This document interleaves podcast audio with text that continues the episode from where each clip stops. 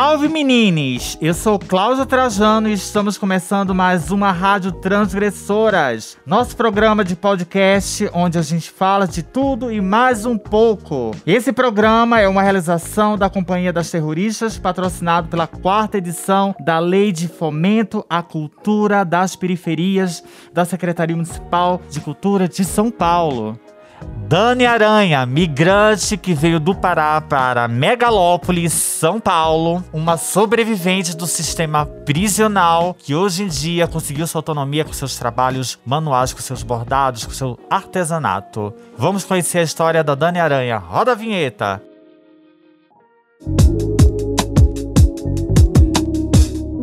Rádio Transgressoras.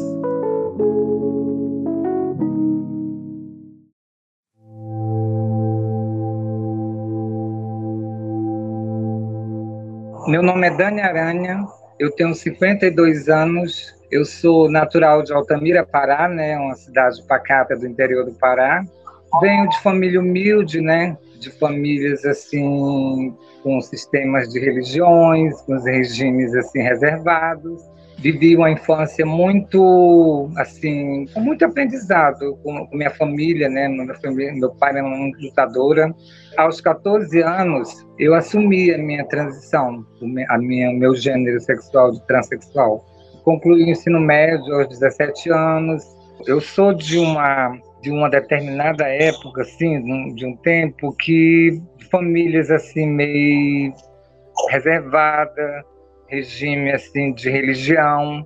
Passei por coisas assim, muitas coisas entre família, até a minha família mesmo, é, de tantas violências que eu vivi, traumas, esquinas, e tive problema com polícia, e, e, cheguei até ficar em sistema, em regime penitenciário. Então a minha família chegou ao ponto de até mesmo me denunciar mesmo, de dentro de casa, por isso. Ah, eles são assim de religião evangélica, né, assim, protestante, né, que chama, né? Assumi minha, minha condição sexual muito cedo, né? Então foi um choque para a família. Só que, assim, em termos de que a família não, não conseguia entender e nem, e nem absorver, nem compreender essa transição né, que a gente passa e compreender é, que já a gente já passa por esse preconceito na família porque a família não compreende né, o que é, é ser às vezes uma mulher no corpo de um homem. É, eles, a família sempre é contra, né? Você sabe. A família já é, já é assim, o primeiro preconceito em relação a quando a gente assume. Eu enfrentei um choque muito grande na minha família, até pressões de família, né? Assim, não, eles não queriam que eu convivesse, que eu convivesse mais. Eles chegaram aí um promotor, né, da, da, da vara lá da, fórum da justiça para me enxotar de dentro de casa a, a sociedade mesmo transfóbica, ela já vê a gente como um marginal, né? E a família estava desse jeito na época, né? A família, é, tipo assim, com medo de eu pegar uma coisa dentro de casa, subtrair. Eles começaram a criar conflitos comigo, foi aonde eu nem esperei. Na época que é, eu recebi a intimação do promotor, nessa época que meu irmão tinha ido lá com a minha mãe, eles esquematizaram, tipo, é, um, como antigamente o povo falava assim, tipo um complô, um complô contra eu. Aí quando eu recebi a intimação, aí no outro dia eu fui embora, já viajei para Goiânia. Eu tive conhecimento lá na que eles tinham ido denunciar eu, que eles é, chegaram até a mentir, falando que eu estava agredindo meus pais. Eu não agredi meus pais. Foi tudo pela questão é, é, de por trás mesmo, né, e assumir muito cedo minha condição é, orientação, meu gênero sexual, então incomoda muito a família, né? Então foi um choque para a família, porque na época é, é famílias assim, que, é, a família sempre quer ter uma imagem boa, né? Eles acham que sai suja um pouco. Aí foi onde eu acabei abandonando minha família e viajei por vários estados. Isso marcou muito na minha vida. Só cheguei para minha mãe e falei que eu ia embora. Que já tinha concluído o ensino médio na época, né? Eu costumava dizer, eu costumo até você costuma dizer que hoje eu vejo, apesar das evoluções do, do, do da, da, tecnologia, da evolução do, do da, da, rede social, mas sempre é Altamira, Pará, é uma cidade que eu gosto muito, mas eu, eu considero como uma roça asfaltada. Hoje tem a questão da, do, do, mundo visibilidade trans, a luta das militantes. Então, é, esse momento familiar foi um momento que marcou muito na minha vida. Eu não tenho vergonha de falar, porque eu acho que muitas passaram por isso e não sei se passaram por situações, cada uma tem uma história de vida, né? Mas a minha história foi essa, assim, né? Que eu, se eu tivesse a mentalidade que eu tinha na época de 19 anos, hoje, talvez eu né, evitaria muita coisa. Né? Mas tudo foi é, muito cedo, né? Eu assumi uma transição de um gênero transexual e ver ao meu redor que tudo era diferente, que eu convivia num mundo diferente, né, onde as pessoas não, onde, né, minha própria família não conseguiu até hoje absorver e me compreender. E acredite, acreditem, existe um preconceito. me harmonizei também muito cedo, né? Tomava, é, naquela época a gente ia na farmácia, eles aplicavam, né? Não tinha esse acompanhamento hormônio terapêutico que tem hoje, né? Foi aonde eu encontrava assim é, na prostituição um meio de vida para me manter, né? E não tinha esse acompanhamento hormônio terapêutico que existe hoje nos dias atuais, né? Algumas farmácias aplicavam, né? Como por exemplo já está de nona, é um hormônio, é uma injeção de hormônio que na época tomava na farmácia. Algumas farmácias aplicavam, outras não. Às vezes com preconceito e também pela questão da fiscalização, né? Eu tenho uma condição de saúde, né? Eu sou portador do vírus HIV, né? E devido a esse quadro clínico meu, então os infectologistas, eles aconselham não usar, né? Então eu optei por não, assim, não usar mais os injetáveis, né? porque eles falam que, segundo o infectologista, se usar o sangue virar água, né, então já complica por causa do sistema imunológico da gente, né? O mundo de prostituição é, eu costumo dizer que uma coisa puxa a outra, né?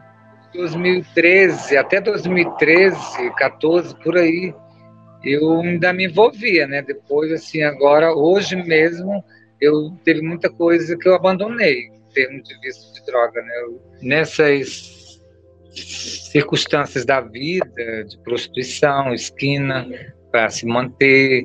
Às vezes a gente queria dinheiro né, e era uma forma de eu me manter, porque eu não tinha oportunidade de arrumar um trabalho. Eu me prostituía muito e às vezes fazia coisa ilegal na rua, né, para me manter. Às vezes chegava até distrair alguma coisa do cliente, né.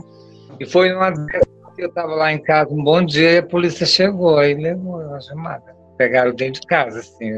Eu, nessa época eu ainda morava com meus pais, né?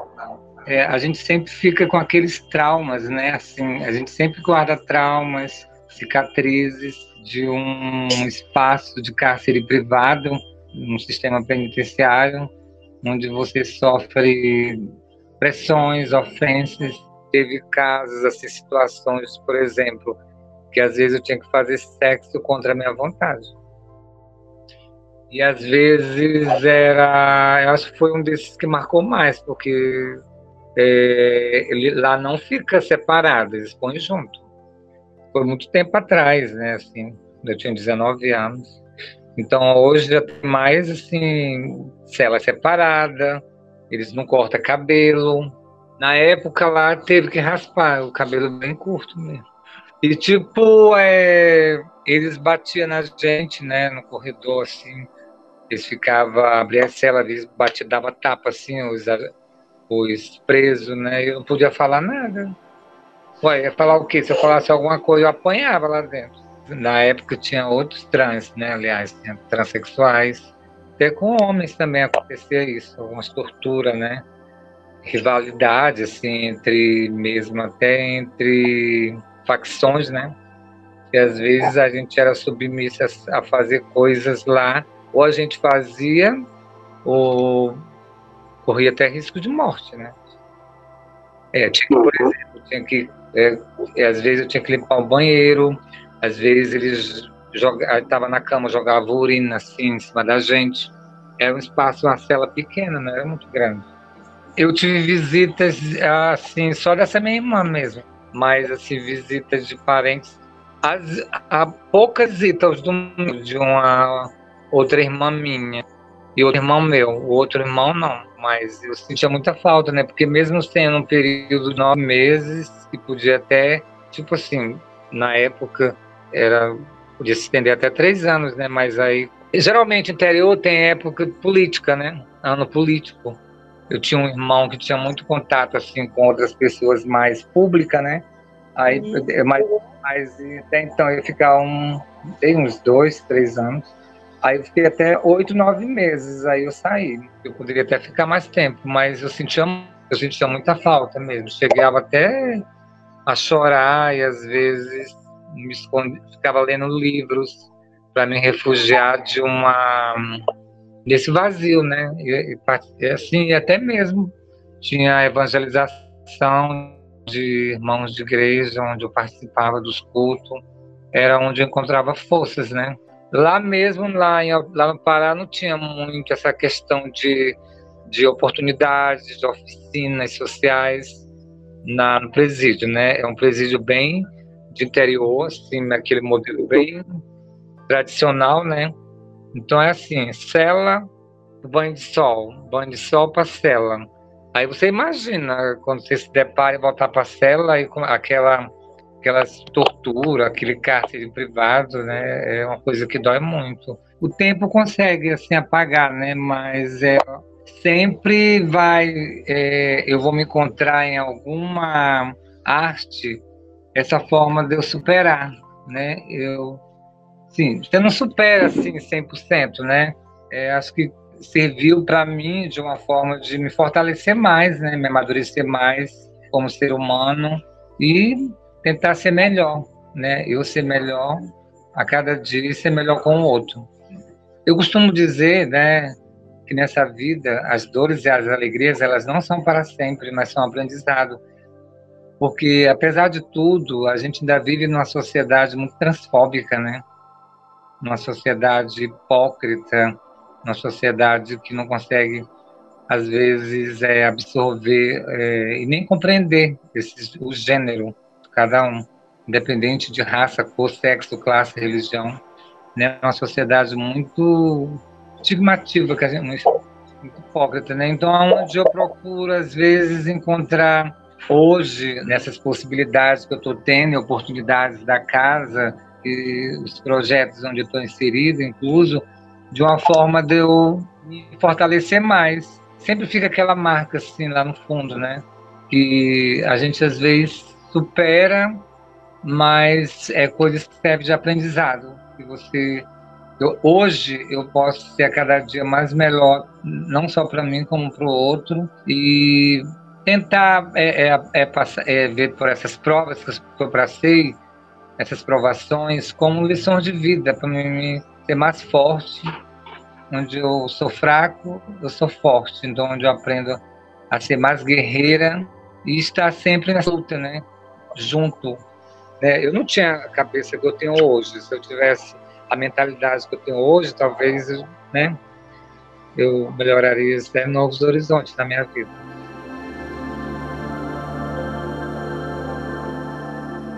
Foi depois de alguns anos que eu fiquei lá, né? Depois, quando eu fui solta, aí eu vim para Goiânia. Tem uma amiga minha, aqui, conterrânea em Goiânia, que ela tem uma casa, né? Eu fiquei um tempo trabalhando com ela é, como gerente, aí depois eu fui tentar assim, arrumar um canto para me morar. Eu fiz alguns cursos de costura, eu gosto muito de costurar, assim, não tem um curso assim, intensivo completo de costura, é, corte e costura, que é o meu sonho, né? Eu, é o meu sonho mesmo é concluir o curso de corte e costura, né? Foi onde eu encontrei nesse artesanato e nessa arte de costurar, e até mesmo é, é, também tenho um pouco de conhecimento de customização de roupa, onde eu encontrei nessa arte desses artesanatos, costura, uma forma de eu superando, né? Assim, porque eu tinha ido para trabalhar com uma amiga minha e acabei também é, é para assim ficar me prostituindo e eu fazia esses cursos como uma forma de eu é, ocupar minha mente, né, e superar o que eu, o que eu tinha errado lá atrás, até mesmo é, não só no sistema prisional, nesse cárcere privado, mas também, assim, me afastar um pouco das drogas, né. É um, é um mundo adverso, né, crochê, né, crochê terapia, né, então, assim, é uma forma, assim, eu faço conforme o cliente pedir, eu faço, né, faço os tapete, jogos de banheiro, é, caminhos de mesa, trilhos de mesa, peças de roupa. E é uma forma também de terapia né, ocupacional para, às vezes, eu, eu, eu, onde eu foco nessa terapia, é o desenvolvimento do meu foco, né, onde eu estou superando agora na casa nos projetos e desenvolver o raciocínio, né, atenção, desenvolvimento, percepção, né. Às vezes a casa dispõe de material, às vezes eu ganho alguns materiais de doação, aí eu vou fazendo algumas coisas assim. Eu não estou fazendo no momento para vender, né? Às vezes eu faço assim para uma terapia como desenvolvimento de raciocínio, ocupamento, né? Porque quando eu morava lá em Goiânia, eu tinha uma salinha, eu lembro quando antes de eu viajar lá para minha mãe em 2019, eu tinha uma salinha que tinha costura, tinha máquina de costura, que tinha materiais assim de crochê, então eu fazia assim e tirava fotos, vendia pela OLX, né? Aceitava encomenda. Então eu vou me planejar, estou fazendo alguns modelos, eu tiro fotos, depois eu é, tem até como é uma, é uma, fonte de renda e até mesmo expor o trabalho assim na rede social para vender, né? E logo 2019 foi o falecimento da minha mãe, né?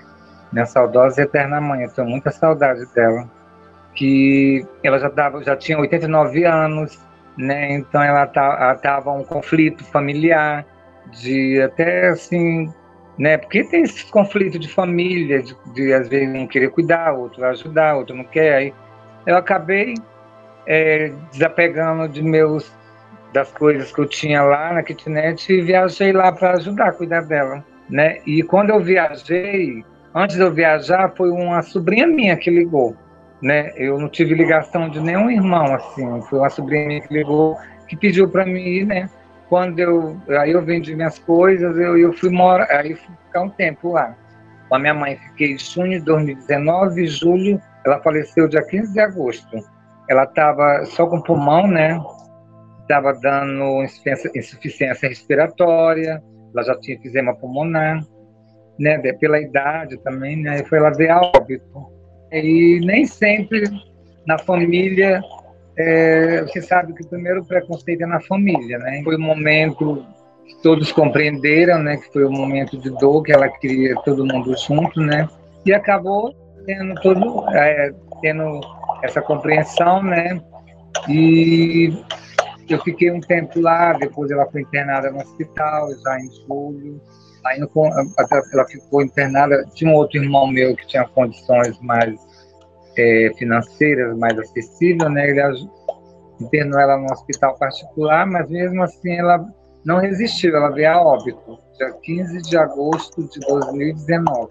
Passou, eu ainda fiquei uns 10 dias lá, depois eu retornei para Goiânia, né? Mas aí eu fiquei pouco tempo na na casa da minha, uma amiga minha, que ela é dona de casa, que são as famosas cafetinas. Né? Ela era natural de Altamira, Pará, então na, eu fiquei na casa dela, eu não pagava diária, então eu fui trabalhar com ela, mas assim, foi provisório, né, até eu conseguir um dinheiro, Aí também, depois de 2020, 2019, fiquei lá, aluguei uma kitnet, fiquei até do, outubro de 2020.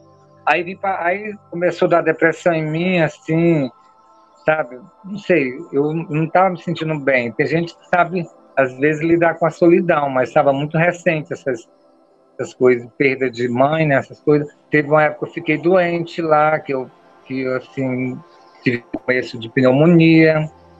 Aí foi onde eu desapeguei das minhas coisas. Aí fiquei, é, cheguei em São Paulo, novembro de 2019.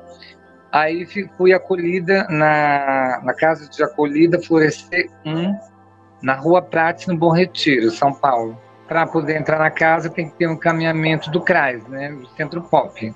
Foi onde eu consegui vaga em novembro de 2019, no Florescer 1, onde fui acolhida Aí eu fiquei até março, abril de 2020.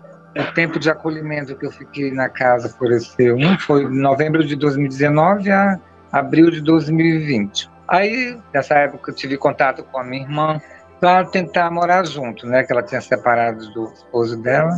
E acabou que eu tentei e acabou não dando certo. Não sei, hábitos diferentes, né? Convívios diferentes. Eu nunca tinha morado lá também, nunca tive experiência de morar com ela, né? Então, quando eu fui morar com ela, acabou não dando certo, né? Aí eu acabei é, retornando para Goiânia. Aí em Goiânia eu fiquei numa kitnet imobiliária, né? Aí fiquei um tempo lá, aí foi quando eu tive eu tive esse retorno agora para São Paulo, né? Agora novembro, do, outubro do ano passado, 2020 que eu fui acolhida aqui, né? Eu acho que o Florescer é uma casa onde nós é uma família, né? Onde a gente vive todas são iguais, não tem distinção, né? Definição de gênero, onde foi uma casa que me acolheu né, e, e que hoje é uma mãe para mim, e também as oportunidades, o projeto, o trabalho social que a casa desempenha é de muita importância na minha vida. Tô, ele come, iniciou agora em janeiro, né, o curso. Eles eles estão oferecendo na casa um curso de costura, é, customização de roupas. É o POT é um programa da prefeitura, né, Programa Operacional de Trabalho, é um curso assim de inestimável valor e conhecimento, né? Curso assim que vem até mesmo a profissionalizar é um pro, a gente como para aprender a lidar com é, customizar roupa, é, colocar aqueles adereçozinhos, por exemplo, de é, lantejoula, miçanga, como costurar, as técnicas, né? Tudo. A gente tem aula via vídeo, né? Google Meet, que é acompanhamento das aulas é, teórica e prática, e tem aulas presenciais na casa também. A gente faz acompanhamento aqui na sala da casa, da Casa Florescer 2, é, né? É, as meninas se reúnem na sala, a gente põe as mesas, é, tem um paninho, tem um material que a gente faz todo o acompanhamento da customização, né? As técnicas, como fazer, por exemplo, uma flor, é, hum. É, rosas, é, é, costurar em linha reta, é, costura entrelaçada, costura na diagonal, essas técnicas para poder a gente fazer em roupas, né? A gente está lidando com projetos que possibilidades e oportunidades de uma inclusão social, né? Então ajuda tanto ó, a importância da gente divulgar, por exemplo, na transgressora, divulgar o, o, o documentário, o histórico de vida de cada uma, é, as experiências que elas viveram na vida, é, fala muito também, é, vem um pouco também a divulgar sobre essa questão de transfobia na sociedade, né? Que a gente vive, que a gente conviveu nesse tempo necessário, a gente passa a ser mais reconhecida pelos documentários e pelos é, os documentos que são feitos pelo curso, né? E também da importância para nós daqui da casa que vivemos uma situação de vulnerabilidade social, né? os cursos vêm muito ajudar, né, a somar, é, porque de uma forma ou de outra vai ajudar na, na, na questão de informação, de conhecimentos, onde gera muito preconceito, né, com esse estigma da sociedade. E, e, e, tem também tem projetos profissionalizantes, como o POT, né, que nos dá a oportunidade de profissionalizar um trabalho como uma, uma fonte de renda e um, né, onde você pode ter até uma inclusão de um trabalho social. Então, é onde eu falo para você que eu quero dizer que a transgressora na minha vida tem um, uma importância muito especial, não só o projeto, como as pessoas que compõem o projeto. Né? É, é, você, o Diego, o Murilo, o Vitor, a Uma, a Patrícia, são pessoas especiais na vida da gente sabe? Que é através desse projeto que a gente vai é, conseguir é, gerar mais informação para as pessoas, para quebrar um pouco esse preconceito, porque nunca acaba, mas sempre diminui. Mas é, as edições do livro, os trabalhos de documentário, o documentário, né, podcast, é uma arma é, de formação contra o preconceito, né? Bom, quando eu concluí os os projetos que a casa oferece, né? Mesmo porque também estou fazendo mais economia, né? hum, e focando em assim, em futuramente é, ter um espaço, né, arrumar um, minha casa, né, e até mesmo prosseguir em cursos profissionalizantes, né, como costura, né, profissionalizar e, é, que vai me ajudar muito, né, como uma fonte de renda e continuar sempre, né, assim, focando em algum projeto que apareça, né. Minha vontade é arrumar uma casa, ter um, uma parte com oficina de costura e essas coisas artesanato, de crochê, e ter meu espaçozinho, minha privacidade, né, que eu amo mesmo. E prosseguir o meu curso de corte e costura, que eu não concluí, né? Esse é o meu sonho. Tô, é, é uma coisa de cada vez, né? Assim, passo a passo. Primeiro, fo é, focar o curso, é, saber usar o dinheiro necessariamente de uma forma né, bem consciente, né? E até mesmo usar esse trabalho de customização e costura e, e no curso como uma forma de, de eu me afastar mais das noites, né? também pela idade, e focar num, num trabalho é, é, onde eu vou ocupar minha terapia, é, onde eu vou ter uma terapia ocupacional, um foco na minha mente, uma fonte de renda. E os cursos, eles, têm uma, eles não só têm uma importância especial na, na vida da gente, como também a casa, os projetos, né, para a gente saber administrar direitinho, saber lidar com o dinheiro também, né, e, e fazer um bom planejamento onde eu, onde eu vou focar. Eu pretendo ficar um tempo, sim, para assim, focar nesse meu foco próprio, né.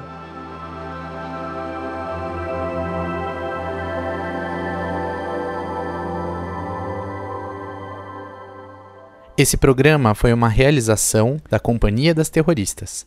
Apresentação: Cláudia Trajano. Entrevista: Dan Agostini e Diego Nascimento. Edição: Diego Nascimento. Revisão: Victor Siqueira.